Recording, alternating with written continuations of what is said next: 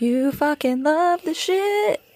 This is so fucking basic of the bullshit women deal with.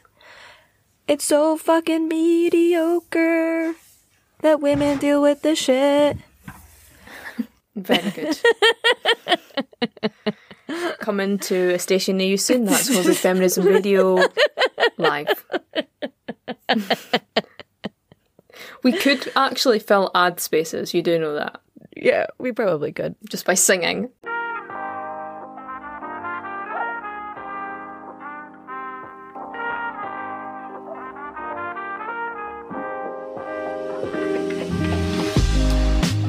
Welcome to Homebrewed Feminism. I'm Amanda. And I'm Becky.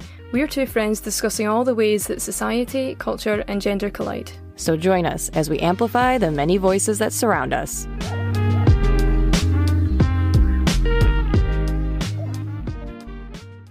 Hello, everyone. Hi. Welcome back. Yeah, welcome to halfway through our second season. We've That's made right. it. Yeah. Why don't we hear about your move? Yes. Hashtag moving house. The move is very much on the way. Um, the big move happens tomorrow. All the big stuff, you know, your big sofas and TVs and all that gets moved out tomorrow. And then Friday, the sale is scheduled to go through. So that will be it. That will be the end. That will be the first part of the hashtag movement house. Goodbye, Carnoustie. See you Yes. Carnoustie's been fun for four years and now I am returning to Dundee. So. Home again. moving in with parents for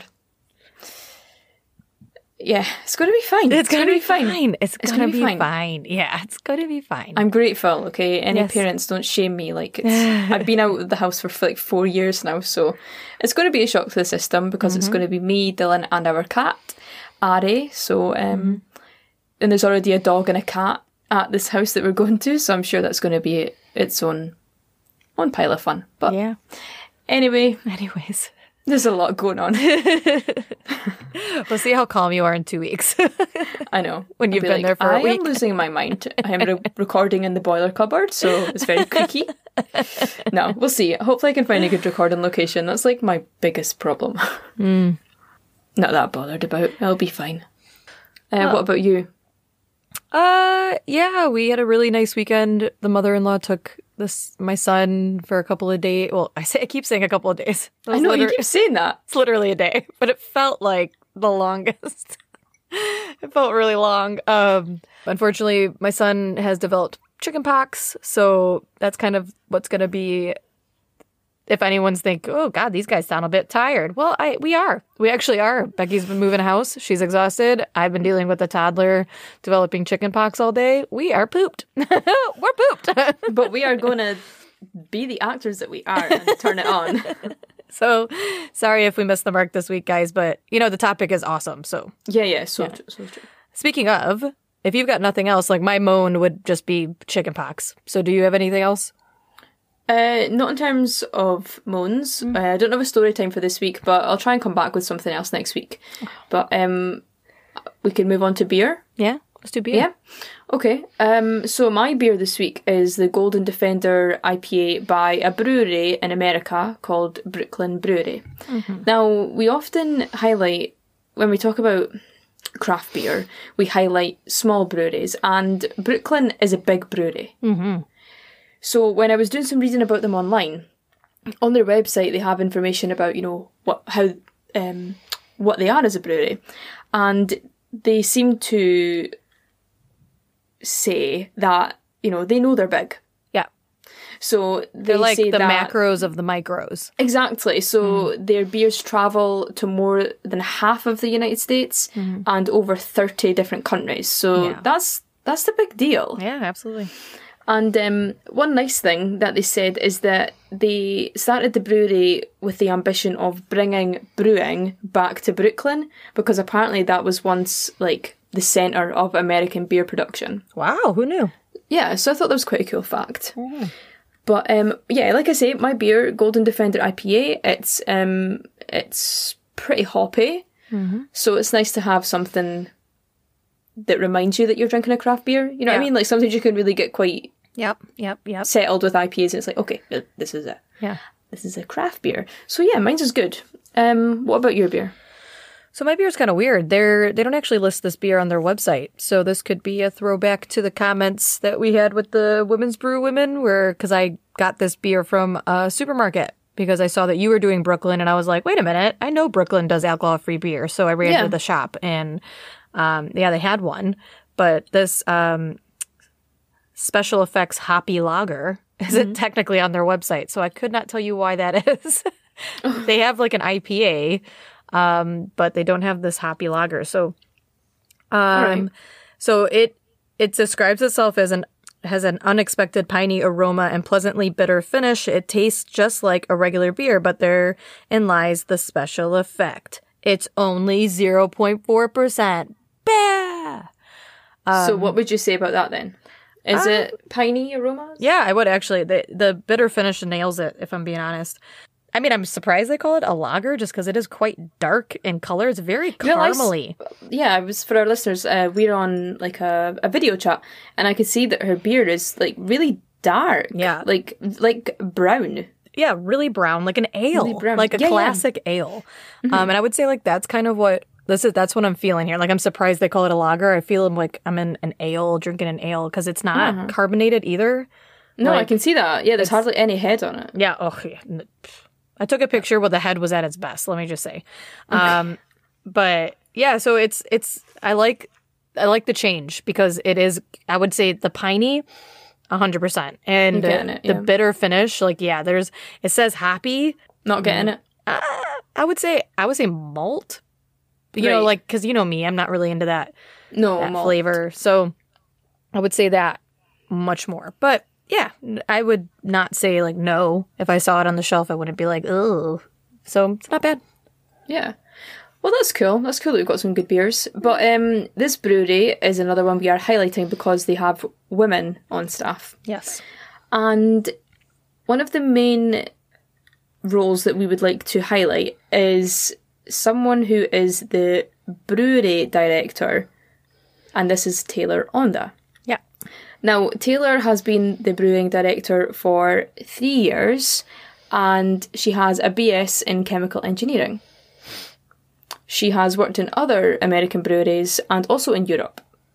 Yeah. That's really cool. So yeah, that's cool. It's nice to see also um, women in positions um, of management in beer, like higher management instead of Director of brewing? That's fucking huge. That's awesome. exactly. Yeah. So it's it's good. This is why we're highlighting some of these other breweries and focusing on where women are dispersed throughout the workforce instead mm-hmm. of just focusing solely on brewers. Mm-hmm. And there are some other women on staff. There is Samantha Itzkovich, and she is the VP in marketing. Mm-hmm. And one unique thing about Brooklyn Brewery is that they have a partner brewery in the UK called London Fields, and that's um, a brewery that they do collabs with and things like that. So when they do these collabs, they choose two specific brewers, to our knowledge anyway, and these brewers are Alexandra White and Kathleen Stratford. And not only do they have brewers, they also have a brand manager, Kat Lockwood. So I think it's pretty awesome that we mm-hmm. can highlight like an American brewery, but also there is a tie to where we're from. Yeah, and Brooklyn was very forthcoming with like messaging back and forth. They um and the social media manager Yeah, did not give us to. Yeah, they didn't give us their name, but they were also a woman. So Yeah. it seems like uh, it's nice to see the entry level, the mid level, the, even the adjacent, senior level. the Yeah, senior yeah. level, the adjacent. Like the the it seems that Brooklyn is gigantic. So Yes, the odds are in our favor that there are going to be women at this place somewhere. Um, but it's good to see that it is throughout. It's really good. Yes. All right. So we will cheers to all of the women at Brooklyn Brewery and London Fields, I guess. And uh, Yeah, cheers for your lovely beer. Yeah, cheers. Taylor, Samantha, Kat, Alex, Kathleen. Thank you so much. Cheers. Cheers. Ah. All right, let's move on to the topic. I'm really excited about this one. All right. Let's do it. Okay. Welcome back, everybody. I hope that musical interlude just pumped you up even more for this topic. Um, Oh, here we go. I love that. Cut through. like- it's like Oliver. Keep keep people on edge. Yeah. Um. So, Becky, what is Yes. like? What's your understanding of emotional labor? So I would say that is probably something that I had experienced and was pissed off by before I knew what it was called. Fair. Because um, I think it's probably something that I immediately draw to mothers. And I'm not saying that fathers or just just I'll just say parents uh, experience it, but I, I immediately imagine mothers and like the mental workload of being a mother. But then that's when I had to start looking deeper into what it could mean because I realised that there was things that I was experiencing and I thought, well, is that the same? Like, shut up, you're not got it that bad, blah blah blah blah. but then Absolutely I realised that like, no, this is literally what this is that I'm experiencing. So emotional labour to me is basically when you are going through something that you're literally experiencing it yourself in your mind. You're, it's like you're taking on another burden mm-hmm. for the benefit of other people. Mm-hmm. Yeah, I like that. That's a good. So the, this topic for me is like the perfect example of like the dumb shit women deal with and why we need feminism. Um, it's going to sound like small potatoes when we compare it to many of the horrible atrocities that we need to be caring about. But this topic literally ends marriages and makes Yes. women's lives terrible on a daily basis. So, not like one bad thing happened. It's like this is every single day it's relentless because it never Yeah. ends. And the most simple way I can put it is that it's just like the mental effort behind life management. Completely um, agree. Yeah, definitely more mental related. Like, it, it- like it's not busy enough in here. You know Yeah, what I'm yeah, saying? yeah. Like, it's there's enough going on. So when I need to contribute more space, I can't do it. Yes, but I think it is kind of getting a bit confused. Like people are thinking like if you do anything around the house, you are doing emotional labor. And that that's not really it. So the emotional labor, so for example, like deciding what to have for dinner. So it's very common in households where like the woman of the partnership will decide every single meal that the family has for the week. And um so that's the emotional labor bit. Thinking of every meal and then like making Usually the grocery making it. list, like grocery lists, you know, like making sure that the ingredients are in the house, like all of those steps before the cooking. The cooking isn't actually the emotional labor. The cooking is the like technical task that needs to get done for it to be considered done. But all of the work that goes into before cooking is the emotional labor. Yeah. So if you're in a relationship and you think that because you've cooked the meal that you've done an equal amount of work in that task, then you're confused because the cooking, just showing up and cooking, is the easiest bit. I mean, it's important because you get to eat that food, um, but you probably should control yourself if you wanted like a pat in the back. You know, you should probably like pump your brakes, um, and because you just literally did what you were told. Like anyone could do that. Anyone could show up somewhere and do what they're told. It's all of the mental decisions that had to be made before that moment. So I think the only thing I would say about that is that just because when I cook, like, say for example, I'm cooking, like, for me, that's not just physical or technical task. Like, what if there's like something that, say you're following a recipe or something and it's like you're I'm not stop doing you. things I'm right. just going to stop you because that's still technical. You're following a recipe, you're doing what you're told, and that's the key. You're doing what you're told. So you're just following exactly what's so if Dylan's told you we're having chicken fajitas tonight and you mm-hmm. go, "Okay, boss, on it." Cutting up the chicken, cutting up, you're just completing the task. Like you're not, you didn't make any decisions in this. If say you could break up the emotional labor. So say Dylan goes, yeah, let's have chicken fajitas. And then you're like, great. And then you find the recipe. Then you make the grocery list. Then he goes and gets the stuff from the store. So you're breaking up the emotional labor. But what, if you think that you showed up and cooked a meal and you think that you've done your bit, like that you've hit the same amount of work that went into it before that point, no. right. And the, the point is, is that you were told.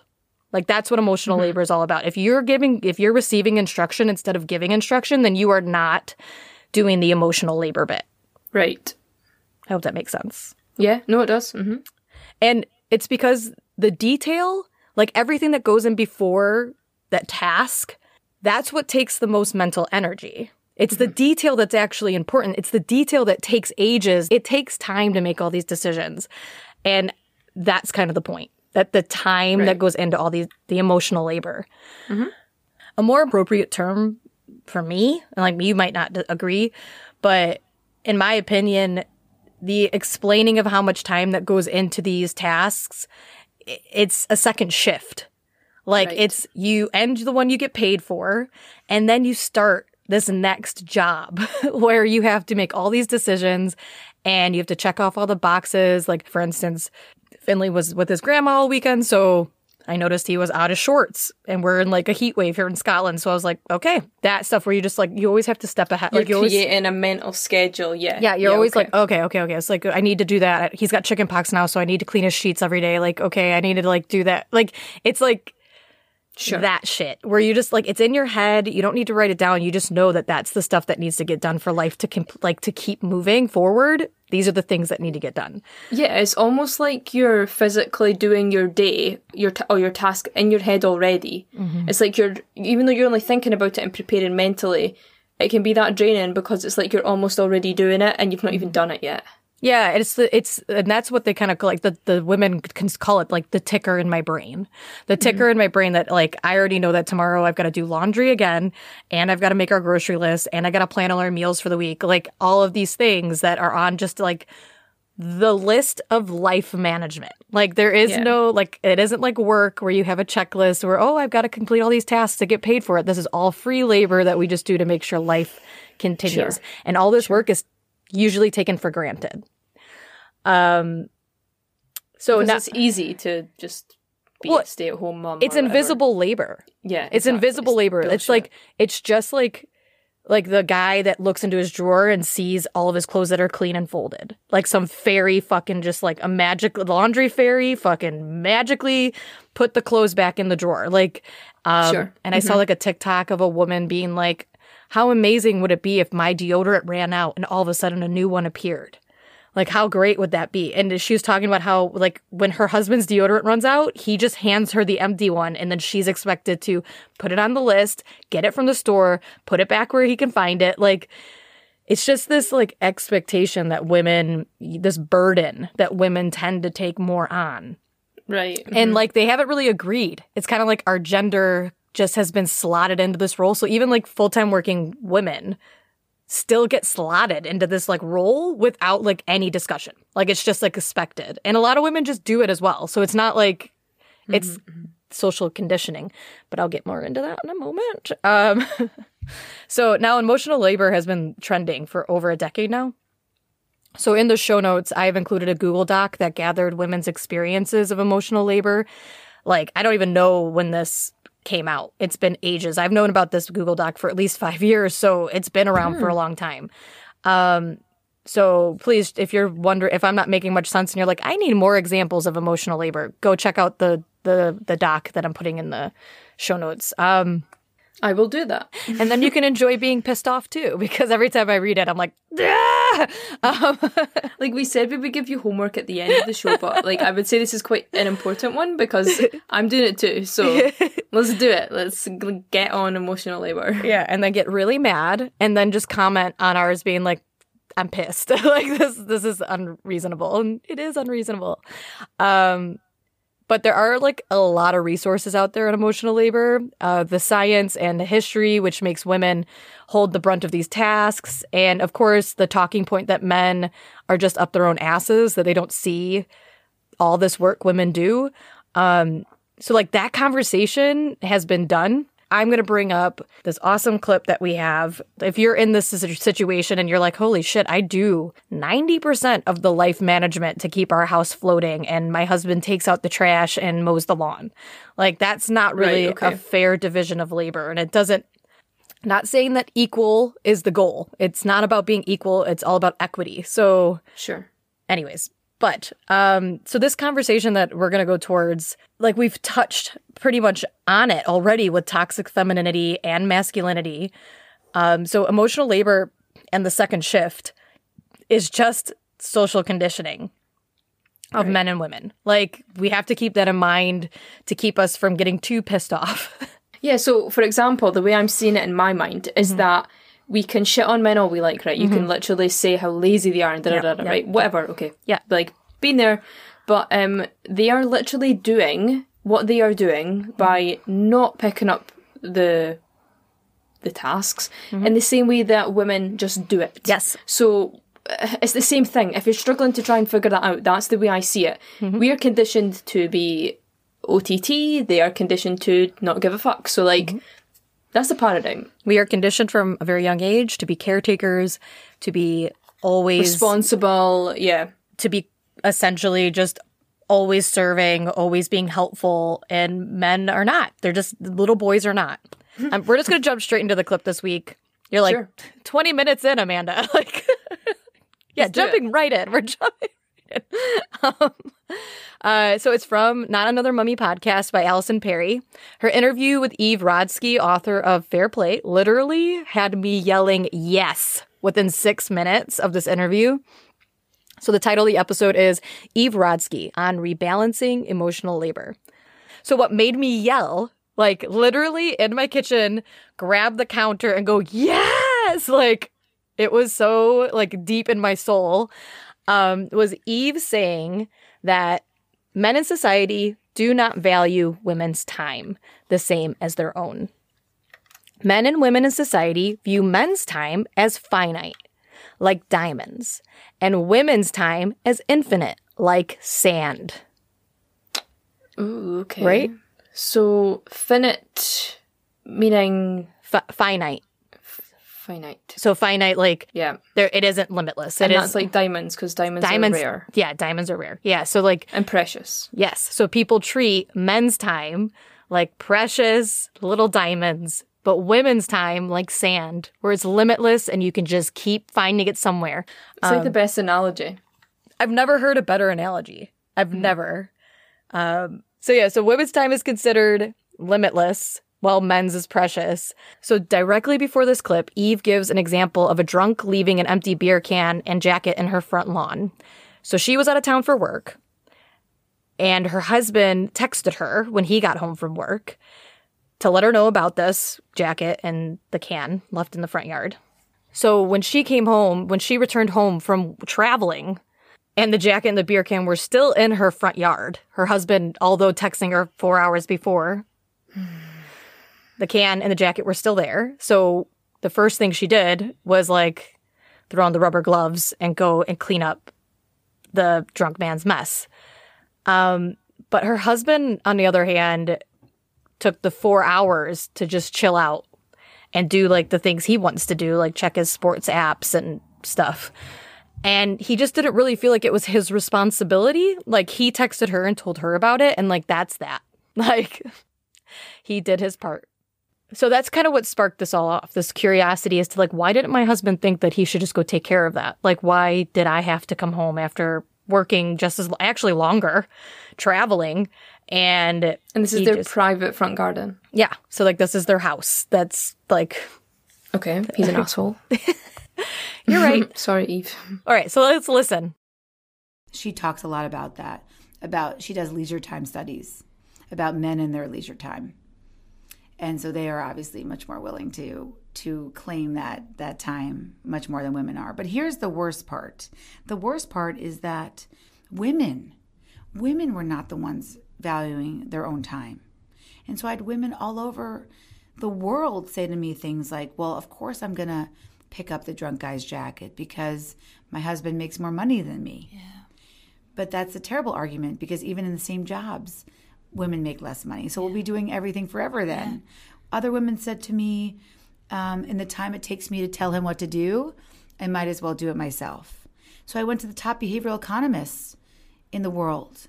And they said that's terrible long term thinking for women. Of course, you want to teach someone how to do it so you don't have to do it forever. And, you know, other women said to me, I'm wired differently. I'm a better multitasker. And so that was my favorite. Um, my favorite. My favorite experts were the neuroscientists who said there's no difference in our brains. Men are equally capable at multitasking. They have equal wonderful executive function. But imagine, one said to me, imagine you can convince half the population that they're better at wiping asses and doing dishes. That's, that's, that's the biggest con. That's the biggest mind game, surely, that has Yes, ever yes, been pulled yes. off. The biggest mind game ever. We have convinced half this population through our we're better multitaskers, I'm wired differently, that we're better at wiping asses and doing dishes. That was a very conservative male neuroscientist who said that. So, Becky, what are your thoughts? Hit me. I don't even really know where to begin. Okay. Like,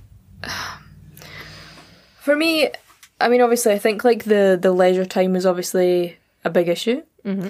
because I think like the fact that the priority, not just to not do what needed to be done, mm-hmm. but to put themselves 1st mm-hmm. Do you know what I mean? So it's like even when, like, it's not like you're saying they have like the joint ownership of the house mm-hmm. when, or anyone who is, has any sort of emotional labor, you have joint ownership. Usually it revolves around a house or some sort of responsibility that you have as a couple. Yeah. And I just, like, it, it makes me speechless when, like, often men are prioritizing to prioritize themselves for first, and then mm-hmm. to also not give a shit about their partner. Mm-hmm. It's like, can't are you really that oblivious that this is affecting them? Mm-hmm. And then they're like, when things start to go wrong, it's like, oh well, it came out of nowhere. Mm-hmm. Yeah. And that's and that's the thing. it um, just disappoints me more. Like when you hear these stories of men, like I'm really fortunate to not have that going on right now, but I just it just disappoints me that there's still men that are being discussed about. There's still men that behave like this. Mm-hmm. A lot. Or people, there's still people that behave like this. A lot, a lot. Like like emotional labor is still I think a term that if you're in the right circles you know about, but a lot of women who are afraid of the feminist word and stay away from feminism, I don't I genuinely don't think they know that this is being taken like this is being discussed. And I don't think they do. And like I said, like I think I um like I was in a relationship really young and um I'm still in the same relationship. But then I think these things I was experiencing um once we started living together without knowing what they actually were, it wasn't until I uh, started to engage in feminism or being like, uh, this isn't right, that I actually understood. It wasn't like someone said to me, oh, by the way, da da da da. and at, going back to like the leisure point, I I think that what needs to really be said to really like to really like point into into this clip is that women need to be their own advocates in the end. Um, so like no one's going to advocate for us. No, that's literally what I've just explained. Yeah, it's like yeah, you have. Um, and now this is like a hard concept for our gender because we know that if we go against society's expectations, that we will have a harder life. Yes. And like literally everything, like hair, like you want to cut your hair short, you might hear some horrible comment. exactly. So like the money point she made was like spot on for me because I think a lot of stay-at-home moms would be using this logic um, that because you don't technically bring in a wage, you should be taking on more around the house. But e- but even if like, and this is what Eve says, like, but even if you had the same exact job as him, you would not make as much money as him Mm-hmm. because of the wage gap. So like if you go by that logic, you'll never beat that. Like you're always going to be doing more of the work. So like don't base the like this the this how I'm going to say splitting of the like the labor, but it's not splitting. It's just divvying out the labor tasks. Like don't look at it like, well, I don't bring in money so that he shouldn't have to do anything. Like don't do that. No. like no. Absolutely not. You know how we were talking about um, last week how men don't need to live in the 50s? Well, that episode is over, and women don't need to live in the fucking 50s anymore either. even if you're a stay-at-home mom like even if you're a stay-at-home mom if- he should be pulling his weight that is your job you're the stay-at-home mom so he needs to be pulling his weight because your job is like the main caregivers of the kids like that is what you're focused on so if there's laundry and shit and other things that need to be divvied out the tasks to keep the life rolling then you got to split it like you got to start giving anyways um, And then this is the one. So the the just do it myself women, like it's just easier if I do it myself. You know, instead of teaching your partner how to do the task or I don't how judge you them. want how you want to do it. Yeah. Um like it will just take too much time to tell them how to do it. Um that really grinds me because I know. I know. um, and it's not judgment. I think it's just, No. I think it's literally like she says, like even scientists are like, that is the worst mind frame to have. Like you have to teach them these tasks or you're going to be doing the tasks indefinitely. I have a neighbor who lives with her grown son. He's 23 and she's in her 40s. And recently, like just as if, as if life was just lining up for me, Becky, the last two weeks we were just having like neighborly chat like oh hey how's it going but she shared with me one day that um her son gets up from for work around six so his alarm goes off. So then she gets up as well to make his lunch and um to make sure that he's he's gonna have breakfast. So he makes his she makes his breakfast um and she's going to hire a cleaner for when she goes out of town because her son um, won't even pick up the vacuum because they've got two bit, pretty big dogs that shed a lot. So she doesn't like to come home after her trip to a very messy house. And her son. With a grown man living at home. so her son will literally like load up the dishwasher right uh, before she comes home so that he never has to unload the dishwasher because she does that in the morning. Every morning she only unloads the dishwasher. Um, so I'm, o- I'm only saying these things because she's a perfect example. When we do these tasks, when we unload the dishwasher every single time and make lunch for our grown partners or people we live with, yeah. it is our own undoing. Like we are we are doing sorry, this to ourselves when you're do like you're like stop conditioning in this respect. Stop conditioning your sons Yeah, to think exactly. women will do these tasks. Like So, for me, it's the, for me, it's the um, basically people in this mindset are saying that it's just easier if I X because it's too much time to X. to nag. That's You've what it had is. 23 years to teach your son, who is a grown man, how to do something as simple as dishes. I'm sorry, it's not even hand washing the dishes. Literally, the dishwasher does it for you. Mm-hmm. Like, I'm sorry, but I don't get how doing that for 23 years is easier than teaching them as children.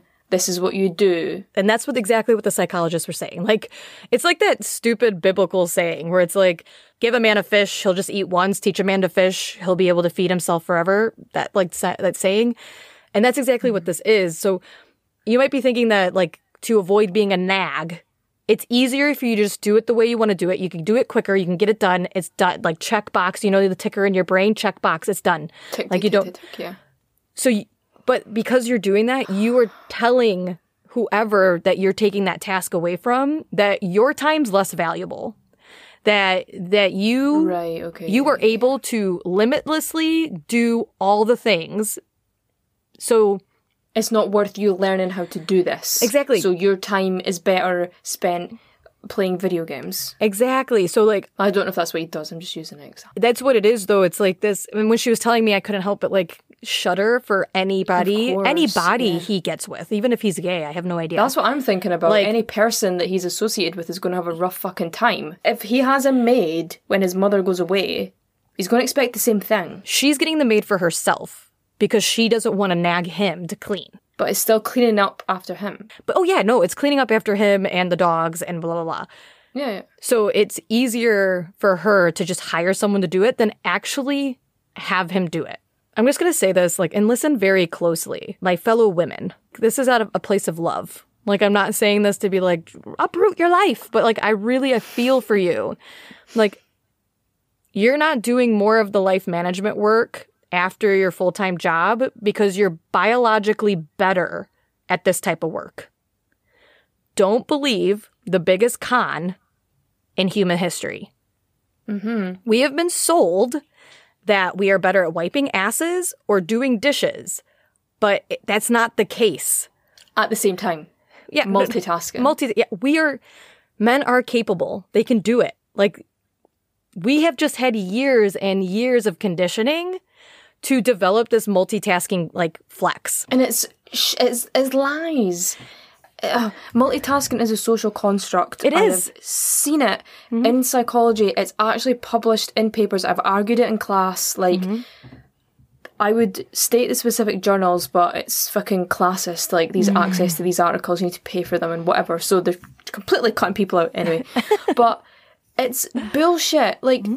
sa- like we've actually studied this, and regardless of your gender, you cannot multitask. It's physically impossible. You cannot. You you shift your attention, mm-hmm. but you cannot possibly do these things efficiently at the same time. It is not physically or mentally possible. Yeah. And science says that. So do not believe that you're better at doing multiple things because it makes a man's life easier. yep yeah absolutely but that is exactly what it, you're you've nailed it like and also we're able to shift our focus easier be able to do things quicker because we've had years and years Because women are more intelligent. of well well no no well Some um, science does say that too, but we'll move on. But we we've just you have to remember that since we were kids, we have been told that these are these are the tasks that we need to know. We need to be able to do all the things, and to, to make sure the people around us feel loved and cared for. So you got to let your partners, the men in your life, participate. Like sons, husbands, you have to let them participate in this type of work for them to start thinking of it as their job. exactly, yeah. I just love that clip so much. It was just like four major was things she just like nailed, and I was just like, "Get it, Eve, get it." Um, Yeah. so if you are struggling with this uh, emotional labor, you know, tasks around the house, you have your second shift is outrageously long. Um, Eve has wrote a book called Fair Play. And she goes and I mean, listen to this interview, and she'll go into so much detail about it. And she's done so much work, um, but also she's created a game so that Okay. couples can sit down and write down like well they don't even have to write it down she's made like these generic cards and um literally like you have cards that say like take the kids to soccer and like you literally go okay you're taking that card that's your responsibility and it's like so that you can just literally split up the life You're genuinely the task. having. yeah, like it's yeah. it sounds ridiculous, but like she's literally made a game to help you and your partner start sharing the second shift load. And I've put a link in the show notes so that you can see what kind of tasks that she has that, that she has put in the game for you to start negotiating. Um and I know that like I started this journey a while ago. Like I want to say like 8 year 8ish 8 plus years ago with Chris. Um and the which is like the length of your relationship, right? Slightly longer. We've been together for 10, but 10 we've lived together for like Yeah. like 8 to 9ish. Yeah. Yeah, so it's funny how it begins when you live Mhm, together, yeah. right? I feel the same way. Um but my advice to you is when you let the task go, like when you say okay, like for instance, like Chris is he cleans the oven. Like that's his task. Like that's his. Um you need to let that go. Like you need to turn off the ticker in your brain. You need to say like whatever time expectation that you've got in your brain for that task to get done, you have to let it go. Or the quality of the task being completed. Like the the end product, because that's Mm-hmm. something that my brain has had to fucking detach itself from. It's really hard. It's like really, it is not. is I'm not saying this like, come on, ladies, like this is going to be so easy. No, you're going to be fighting your social conditioning No, the entire time. You're going to be feeling For years. You're going to be feeling like you're some you're being wrong. Like you're going to feel wrong, Mm-hmm, but you have to like get used to that wrong feeling. Um, another example is like Chris recently because I'm getting a bit round. Everybody, um, the pregnancy is trucking, and I noticed that putting away dishes because our dishes are like low, like the weight of the dishes and me going low was getting a bit much. So then Chris was like, "Okay, well, oh, dear, just stop unloading the dishwasher. It's unnecessary. Like you, I can unload the dishwasher. Let me just do it." So like that's mm-hmm. that's become his task. But when I tell you that I struggle with this so hard because I like the dishwasher unloaded before noon. Like I don't like having Okay. dirty dishes on our counter in our sink waiting for the dishwasher to be unloaded. And like I failed on Saturday. Like I knew that we were going to go drop off Finley at his grandma's and then we were going to, me and Chris were going out to dinner. So we weren't going to get home until after eight. And then the dishwasher was still full by the time we were about getting ready to leave. And I just quickly did it because I was like, I cannot come home to this dishwasher still needing to be unloaded and then loaded with all of our dishes that have been sitting out all day. Like I can't. So I'm not saying this to be like, come on, ladies, you can do it. I'm saying it because I know how hard it is. like I know and I fail Yeah. all the time. But once you give that task, you have to let it go. Like just put your blinders on You have to. and be like, I would have done this task by fucking noon. It doesn't matter. It doesn't fucking matter. It is his task now and just let him do it. it's like people think it is easy, you know, to not give a shit and just oh whatever. But like in my experience, that is something that I've really fought over the last couple of years. Like I've lived with Dylan for 4 years now, and um, say for example, one of my biggest things that I had to just get over was um, clothes or towels, uh, shoes, whatever, not being where they should be. So if there was like towels on the floor, clothes on the floor beside the mm-hmm. bed, shoes not on the on the rack but just sitting at the mm-hmm. front door, I would find that like that would really grate me. I would really, really like fucking mm-hmm. grate on me, and I would just pick them up, and it was easier to just put them away and then take them to the laundry basket, but then also separate it into colours for the wash that would then be happening, and da da da da da, and oh, dirty wet towels on the floor or whatever, and just hang them up. Because you're building resentment. Yes. Like every time you do that task, you're just building resentment in your head. And that's why marriages Exactly. fail. The years and years and years of resentment when women are not being their own advocate and saying, my time is precious. Like, I am not going to pick up your wet fucking Yeah. towel. That is on you. Exactly. So that's why I just, I kind of, it didn't happen overnight. It, it has taken a while, Mm-hmm. but I just learned to not give a shit because I saw the way that it Mm-hmm. wasn't bothering him. And Mm-hmm. I thought, I'm not saying I live in squalor, like, guys, but if, I, if there's like, I just started living that way. So I was like, instead of me thinking, right, I need to change into my, my jammies and then fold them and put my old clothes away and put into washing and da da da, make sure I put my shoes on the rack. I would just come in, kick my shoes off, like I get changed, throw the clothes on the floor, put clothes on, like just stop giving a shit. And the, the another thing was like if we don't have a dishwasher, so like if dishes were just sitting dirty on the side, that would really bug me. And it does a little bit now, but mm-hmm. I hate doing dishes. I absolutely hate it. So like that's a job that mm-hmm. Dylan takes on because I he knows I really really don't like it. I just. I don't give a fuck. I just don't like it. No, it's so it not. seems petty, but that's that's, the thing, just something that. I hate to do. It's not fucking petty. Like it that's what this Eve talking about. She's like there are tasks that life needs. Like you're human that d- you make trash. Mm-hmm. like you make dirtiness behind you. You're a human. So like don't beat Yeah. yourself up and be like, "Oh, well, I should really take that on because of blank blank blank reason." Like you're not a bad person for saying, "Hey, I actually prefer taking out the trash." To doing dishes. So why don't Yeah. I do a task you hate and you do a task I hate and look at us. We're a team. Like look at us. Yeah, that's literally our life now. Like we just do the things that we mm. don't mind doing, and then that's how we got on. And it's honestly now that I'm, at the other side of it, and I'm at the point where I am mm. better at not giving a shit. Like it's great. It's great not giving a shit. Like I have had to learn that my home mm-hmm. will look like it's lived in. I can't live in a show home, so that is something that I am now at the other side of, and I'm like, it's actually really nice not giving a fuck. It's really, really nice. And it gets easier and easier. It does. It totally does. to say like like letting go of tasks. It just gets easier and easier and you say like that's not my problem. The more you can look at something and be like that's not my level of doing it, but that's also not my le- like that's not on my ticker. It's that's not, my- on my yeah. list. So like you start to get more and more free, like just like Totally. not giving a shit.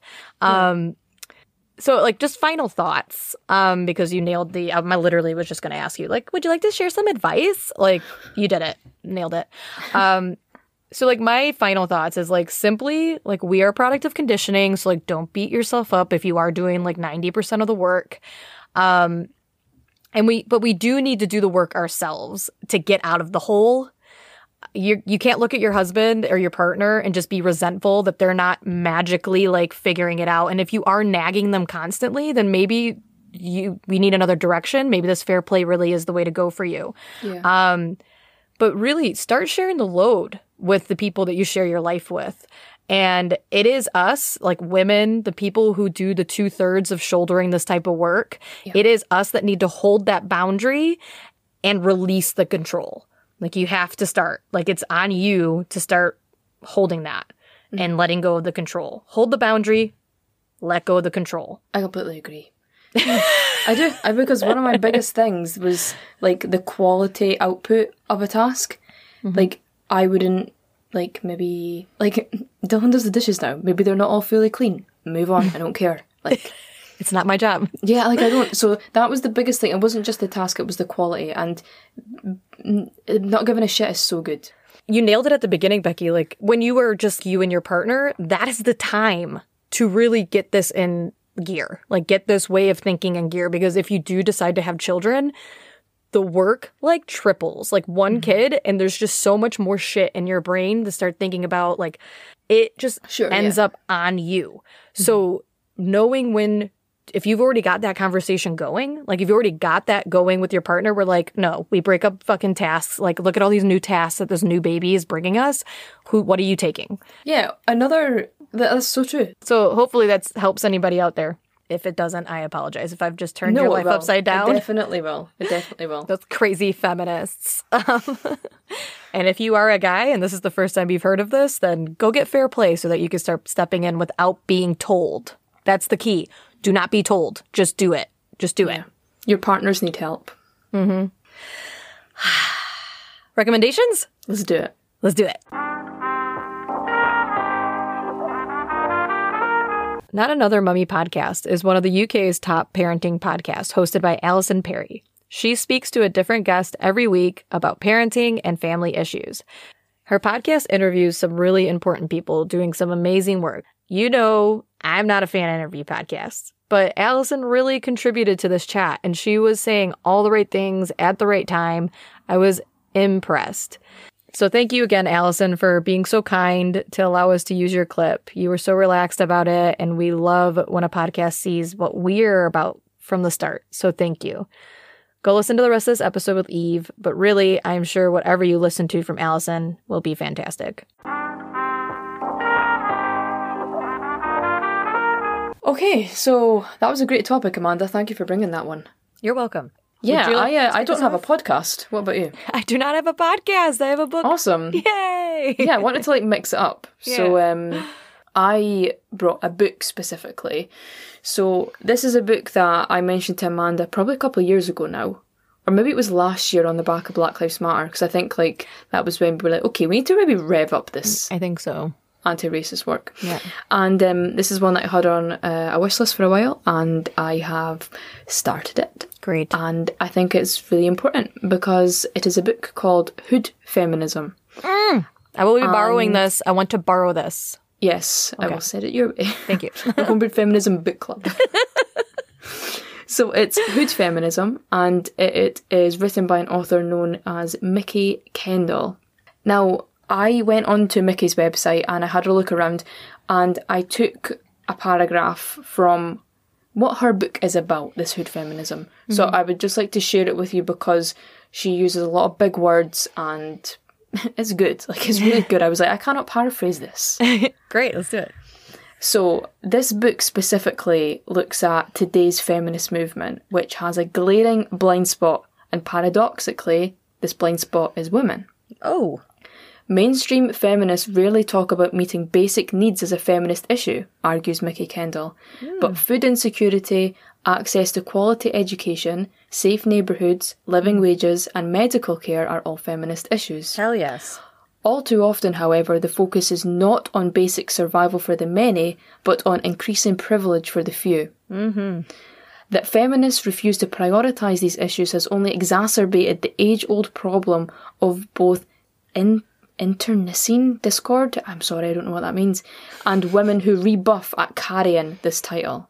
Hmm. Moreover, prominent white feminists broadly suffer from their own myopia with regards to how things like race, class, sexual orientation, and ability intersect with gender. Yes. Kendall asks, how can we stand in solidarity as a movement when there is the dis- distinct likelihood that some women are oppressing others. Hell yeah. Oh, I think this is the whole basis of womanism. Black feminism is called womanism because black feminists did not feel represented amongst the feminist white feminists. So they started their own thing. Exactly. So this book is like a collection of essays, basically. So Kendall brings together her views, and yes, people may say like she is ranting, but who gives a fuck? Of course, they need to rant because Yeah.